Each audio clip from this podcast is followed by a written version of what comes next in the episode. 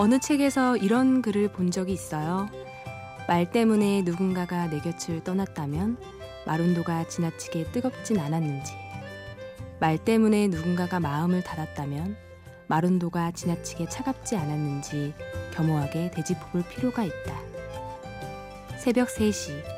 오늘 제가 하는 말의 온도는 침대 속 이불만큼이나 따뜻했으면 좋겠습니다. 심야 라디오 DJ를 부탁해. 오늘 DJ를 부탁받은 저는 조청랍니다. 어쩜 좋아 매일 매번 can't take my eyes off you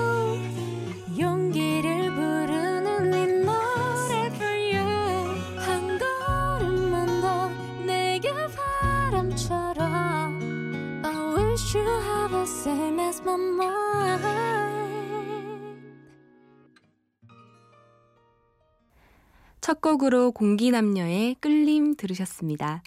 안녕하세요. 제 이름은 조청라입니다. 이름이 조금은 특이하죠. 학창 시절에 혹시 동무생각이랑 가곡 기억나시나요?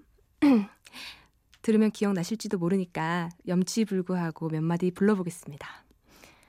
봄의 교향악이 울려 퍼지는 청라 언덕 위에 백합필 적에 라는 가곡인데요.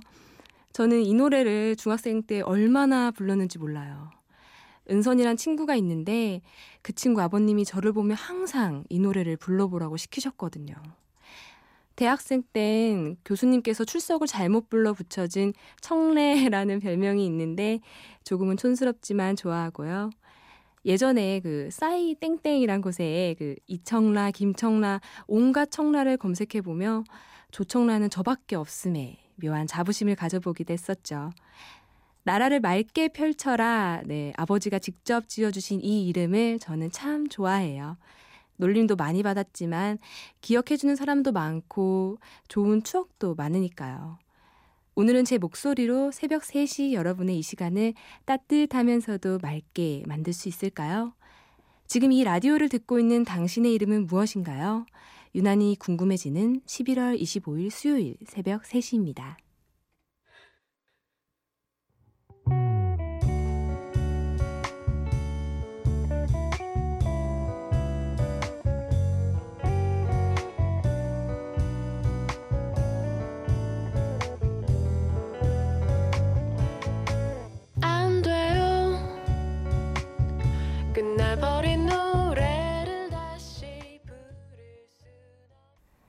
제 이름만큼이나 독특한 브로콜리 너마저의 앵콜 요청 금지 네, 듣고 오셨습니다. 무려 2007년도에 발표된 숙성된 곡이랄까요? 아무리 사랑한다고 말했어도 다시 돌아올 수 없는 그때 그 맘이 부른다고 다시 오나요? 라는 가사처럼 이별을 담은 슬픈 노래이지만 담담한 목소리와 서정적인 멜로디 때문에 그 슬픔의 색이 옅어지는 것 같기도 해요. 음, 나이를 하나둘 먹어가며 제 성격을 말로 표현한다는 게 점점 어려워지는 것 같아요. 더불어 제 안에 정말 다양한 성격들이 있다는 것도 알게 되고요. 그렇지 않나요? 특히나 회사를 다니면 하나의 가면이 있다고들 하잖아요. 정말 친한 친구 앞에서는 막 빈틈 많고 매일 덜렁거리는 사람인데 어떤 사람 앞에서는 차갑고 딱딱하고 요즘 저는 다양한 제 자신을 발견하고 있어요. 한 예로 제 친구들은 저를 보고 항상 넌 삶 자체가 시트콤이야 막 이런 말 하거든요. 맨날 무엇 하나 수월한 게 없어요. 잃어버리고 잊어버리는 건 다반사고 오죽하면 정말 창피한 얘긴데 말이죠. 운전면허 실기시험 있잖아요. 저는 시동을 걸자마자 실격되었어요. 왜냐면 안전벨트 매는 걸 깜빡했었거든요. 당시에는 옆에 채점하던 분을 너무 원망했는데 그런 하나하나가 결국엔 항상 덤벙대는 저의 성격 때문인 거죠. 그런데 얼마 전 회사에서 어, 제주 그림 원정대라고 해서 다른 팀 분들과 함께 제주도로 봉사활동을 떠났는데 저랑 한 번도 얘기를 안 해보셨던 분들은 제가 엄청 칼 같고 차가운 사람인 줄 알았다고 하시더라고요. 어떤 분은 제가 웃는 걸 처음 봤대요. 저 회사 2년째 다니고 있거든요. 저 생각보다 엄청 잘 웃고 다니는 사람이네요. 그런 모습들을 제 스스로가 겪으며 난 항상 밝은 사람이야, 뭐, 난 항상 긍정적인 사람이야 라고 한마디로 정의할 수가 없게 되었어요. 그래서 누군가 제 성격을 물어보면 전 이제 이렇게 대답을 해요. 저는 찰흙 같은 사람입니다. 너무 시적인가요? 무슨 뜻이냐면 상대방이 만지는 대로 제가 변하거든요. 음, 세모난 사람에게는 세모나게, 동그랗다면 저도 동그랗게. 성격 하나 쉽게 정의하지 못하는 저의 이야기는 노래 두 곡 이어서 듣고 이어가 볼게요. 저의 지금을 가장 잘 표현해 줄지도 모를 안녕하신가영의 어른인 듯 아닌 듯 그리고 제가 굉장히 좋아하는 곡인 메이트의 플레이 듣고 올게요.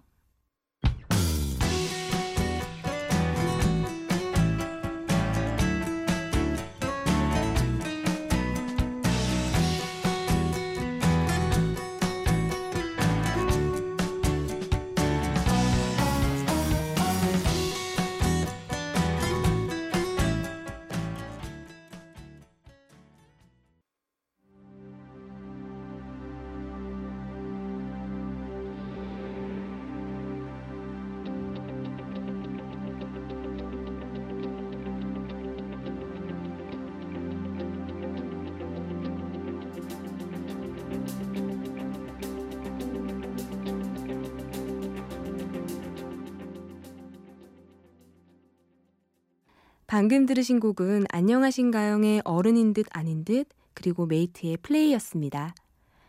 저는 화장품 회사에 다니고 있어요. 부서는 마케팅 커뮤니케이션 팀. 신입의 딱지를 이제 곧 떼려 하는 2년차 사원이랍니다. 쉽게 말하자면 어, 고객들에게 제품 홍보나 branding을 하기 위해 CF라든지 잡지 광고, 온라인 이벤트, 뭐 PR 등을 하는 사람이죠. 어, 제주하면 생각나는 브랜드 이 정도면 아시려나요? 어, 이것이 저의 첫 직장이자 사회생활을 하게 된 곳인데요. 실수투성이에 조금만 긴장하면 거의 래퍼 수준으로 말빠르기를 구사하는 조금 미숙한 사원이지만 팀원분들의 응원과 칭찬에 네, 무럭무럭 자라나고 있는 아기새랍니다. 처음 입사했을 땐 뭐가 맞고 틀린지 무엇 하나 모르겠고 완전 센스 있는 팀의 막내가 되고 싶은데 그게 참 어렵더라고요. 음, 한 6개월간은 정말 있는 듯 없는 듯 지냈던 것 같아요.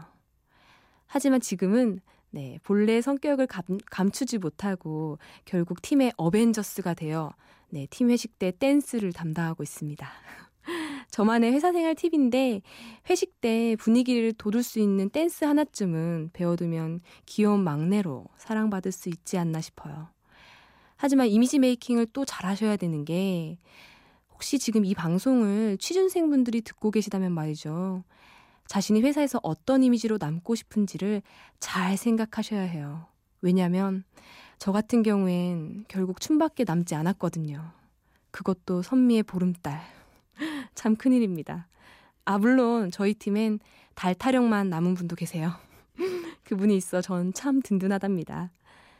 음, 화장품 회사 하면 회식도 뭔가 와인 한 잔에 치즈를 곁들일 것 같은 혹시 그런 느낌이셨다면 어, 아예 틀린 말은 아니지만 어느 정도 편견이 있는 것 같아요. 음, 화장품에 정말 관심 있는 사람들만 모여 있을 것 같지만 사실 저만 해도 제가 화장품 회사에 입사했을 때 주변 사람들이 네가? 라는 반응이었거든요. 전 비비크림을 바르면 시간이 지난 후에 다크닝이 생긴다는 것도 이 회사를 들어와서 알았어요. 화장품에 대해 아무것도 몰라서 친구를 앞세워 그 친구가 골라준 것만 사던 여대생이었다면 믿어지시나요? 25살부터 취업을 준비했는데 면접날 화장을 잘해서 가야 하잖아요. 근데 화장을 할 줄 몰라서 전날 친구를 끌고 화장품을 산 다음에 그 친구한테 화장하는 방법을 배우기도 했어요. 음, 또 여자만 있을 것 같지만 남녀 구성은 팀마다 제각각이고요. 아, 물론 제가 속한 팀은 여자 19명에 남자 1명만 계십니다. 네, 엄청난 청일점이죠. 어느 회사나 비슷하겠지만 정말 평균을 낼 수 없을 정도로 다양한 전공에 다양한 분들이 함께 하고 계신 것 같아요. 음, 이 정도면 화장품 회사에 대한 편견이 조금은 풀리셨나요? 노래 한 곡 더 듣고 이야기해 볼게요. 스위스로의 간지럽게 듣고 오시겠습니다. 간지럽게 가끔은 한 번쯤 부드럽게 그녀의 눈을 보며 다가가 말해봐. 이렇게 난 너를 사랑한다고 촌스럽게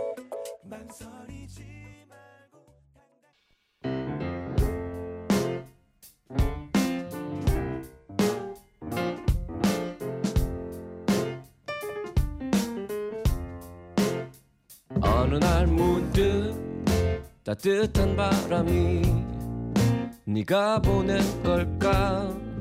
네 냄새가 나참 향기롭다. 참 오랜만이다. 보고 싶다. DJ를 부탁해 여러분은 지금 심야 라디오 DJ를 부탁해를 듣고 계시고요. 저는 조청라입니다. 저는 사실 이 라디오 부스가 조금은 익숙한 사람이에요. 업무도 업무지만 올해부터 사내에서 인디 음악을 소개하는 코너를 맡아서 패널을 패널로 네, 출연하고 있거든요. 매달 직접 컨셉도 정하고 대본도 쓰고 선곡도 하는 앞에 소개된 곡들을 쭉 들어보신 분들이라면 조금 느끼셨겠지만 노래들이 엄청 대중성 있는 곡은 아니었을 거예요. 선곡하면서도 너무 제 취향 위주 아닌가 걱정이 되었지만 인디 음악을 좋아하는 편이에요. 아직 알려지지 않은 하지만 음악성을 띠고 있는 곡들을 직접 찾아내고 듣고 소개하는 걸 참 좋아하죠. 너무나도 좋은 곡이 많은데 오늘은 10곡 정도밖에 소개를 못 드린다는 게 저로서는 너무나도 아쉬울 뿐이에요. 사내방송과 얽힌 얘기 하나 해드릴까요?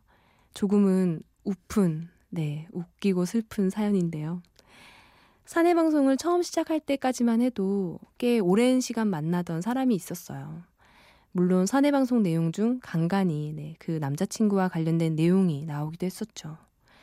뭐 연인이 항상 그렇듯 여러 사연으로 인해 헤어졌고 최근에 소개팅을 어느 한 분과 하게 되었는데요. 막 얘기를 하다가 사내방송 얘기가 나와서 그분이 듣고 싶다고 하시는 거예요. 아무 생각 없이 제가 초반에 했던 사내방송 URL을 공유드렸는데 글쎄나 네, 전 남자친구와의 내용이 고스란히 담겨 있는 거죠. 저 이제 새로 만나는 분께는 사내방송 얘기 안 하려고요. 그 파일을 없애버려야겠어요. 말은 항상 신중하고 조심히 하는 걸로. 네, 라디오 DJ에 대한 로망이 있었고, 사내방송에 있어 오늘은 이렇게 1일 DJ를 하고 있네요. 작지만 이렇게나마 제 꿈을 실현시킬 수 있어서 얼마나 행복한지 몰라요. 혹시나 어렸을 적 꿈꿨던 꿈이 있는데 지금은 현실적인 문에 부딪혀 이루지 못한 분들이 계시다면 저처럼 소소하게나마 꼭 도전해 보세요. 취미로든 뭐, 뭐 어떤 방법으로든 내가 느낄 수 있는 행복과 만족감이 자신을 건강하게 변화시키잖아요. 제가 응원하겠습니다. 네. 음, 이쯤에서 노래 듣고 가야겠어요. 두 곡 이어서 들을게요. 제가 첫 사내 방송 때 선곡했던 첫 번째 곡인 빌리어 코스티의 고스란히와 두 번째 곡이었던 스웨덴 세탁소의 해피 버스데이 왈츠 듣고 오실게요.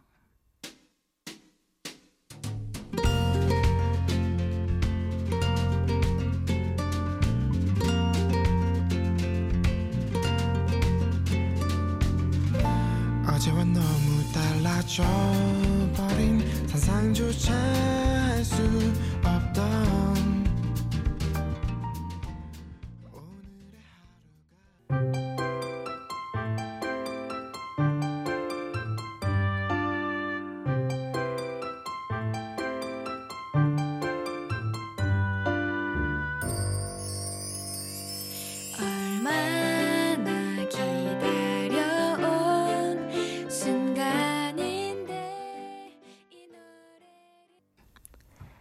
벌써 2015년의 끝이 다가오고 있네요. 저는 올해 조금 특별한 휴가를 보내고 왔는데요. 바로 9박 10일간의 라오스 해외 봉사였습니다. 아니, 직장인 휴가로 해외 봉사가 웬 말이냐 하시겠지만 제가 가지고 있는 여행 가치관을 어느 책의 한 소절을 빌려 잠시 전달드린다면 조금 이해가 가실 수, 가실지도 모르겠어요.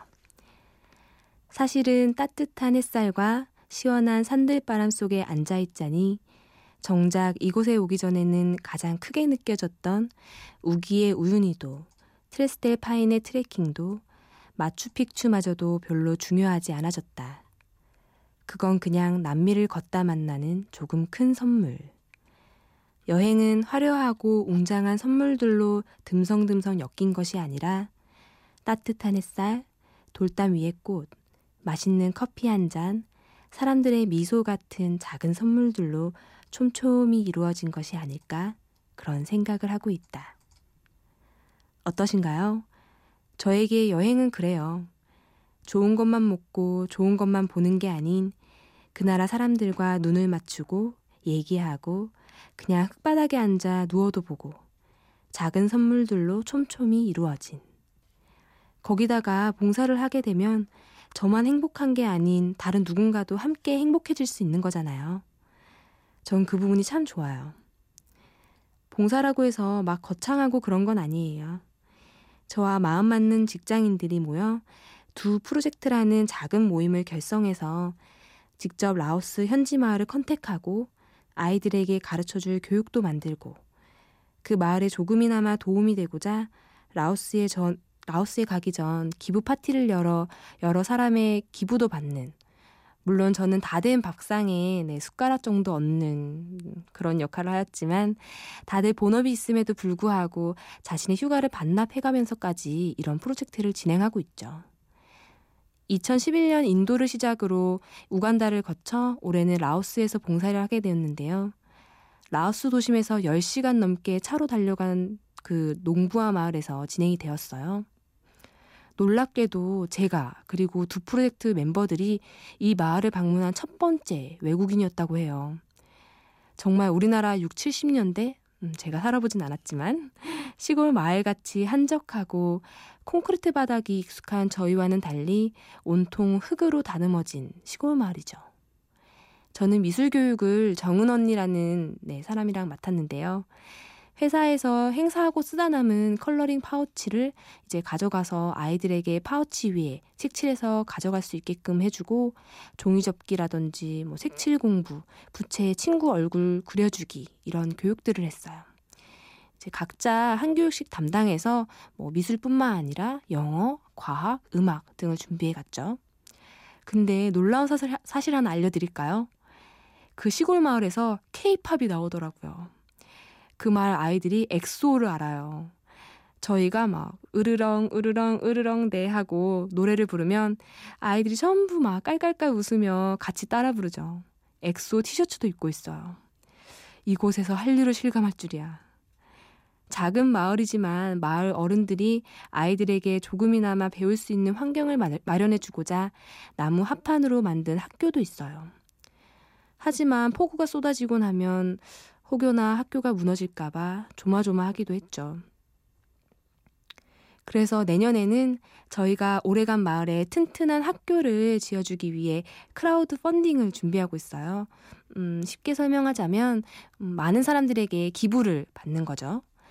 사실 많은 분들의 도움이 필요한 상황이에요. 올해 라오스 해외봉사 때 찍은 사진들로 만든 내년 달력을 지금은 판매 중이고요. 이를 통해 모은 금액은 모두 네, 전액 마을 학교를 짓는 데 쓸 예정이랍니다. 혹시나 이 프로젝트에 관심 있으신 분이 계시다면 검색창에 베르나르도 프로젝트라고 쳐주세요. 그러면 블로그, 하, 블로그 하나를 발견하실 텐데 그곳에서 좀 더 자세한 내용을 보실 수 있을 거예요. 이쯤에서 또 노래 듣고 갈까요? 어, 마을을 떠나기 전날 마을 어르신 분들께서 잔치를 열어주셨는데요.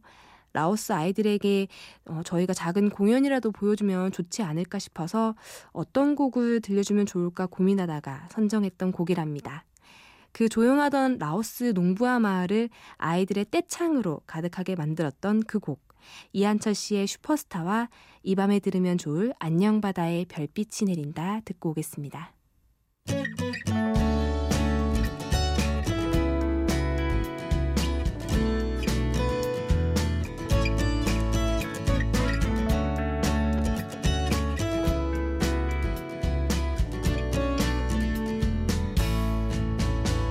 지난 날 아무 계획도 없이 여기서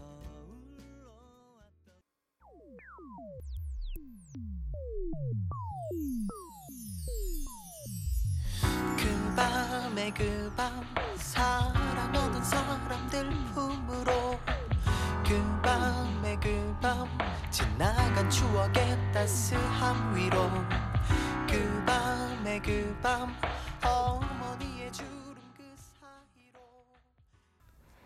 이한철의 슈퍼스타 안녕 바다에 별빛이 내린다 듣고 왔습니다.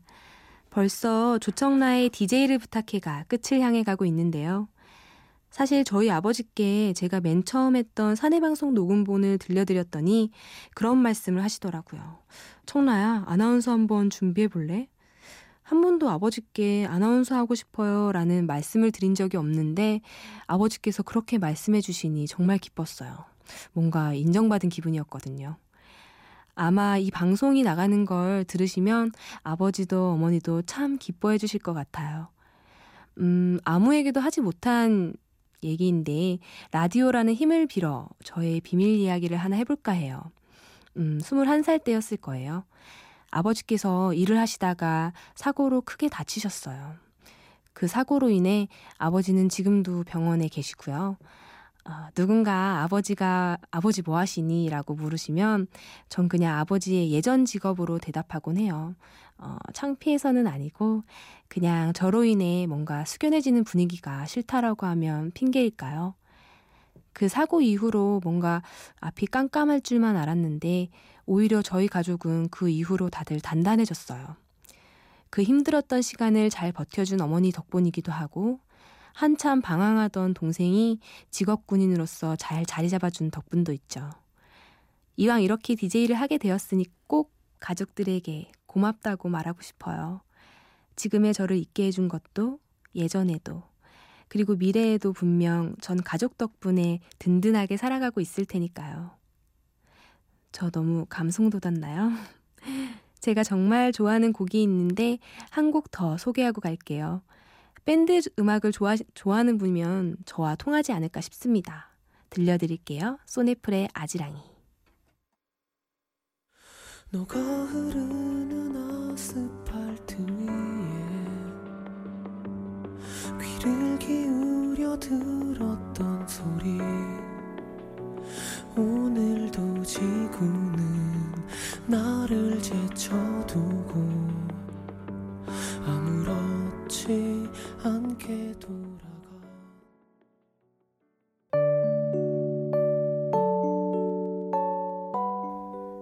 맨 처음 오프닝 때 오늘 저의 말의 온도에 대해 어, 조금은 더 따뜻해지셨으면 좋겠다고 말씀드렸었는데 오늘 어떠셨나요? 조금이나마 이 늦은 시간을 뜬 눈으로 보내시는데 따뜻한 말들이었으면 합니다. 개인적으로는 어, 저는 어떤 사람이 되고 싶냐면요. 단단하면서도 따뜻한 그리고 누군가에게 귀한 사람이 되고 싶어요. 오늘 저에게 있어 가장 귀한 사람은 지금 이 시간 저의 목소리를 듣고 계실 여러분이 아닐까 싶네요. 저의 귀한 사람들 오늘도 힘내시라는 의미로 마지막 곡은 강하솔의 그대에게로 마무리하고자 합니다. 지금까지 저는 조청나였습니다. 늦은 시간 함께 해주셔서 진심으로 고맙습니다.